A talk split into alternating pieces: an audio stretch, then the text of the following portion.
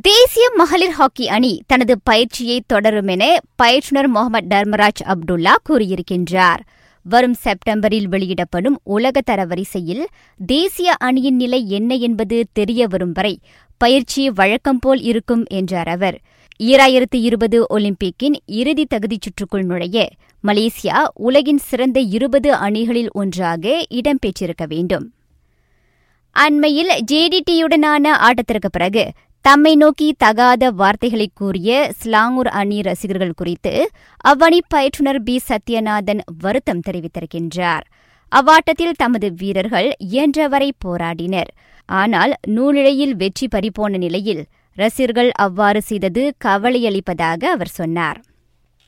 நாட்டின் மின்னல் வேக ஓட்டக்காரரான கைருல் ஹஃபீஸ் ஜந்தானின் அடைவு நிலையை கண்டறிய உரிய தருணத்திற்காக காத்திருப்பதாக அவரது பயிற்றுநர் தெரிவித்திருக்கின்றார். கைருல் கடந்த ஏழு மாதங்களாக ஓய்விலிருந்து அண்மையில்தான் பயிற்சிக்கு திரும்பினார்.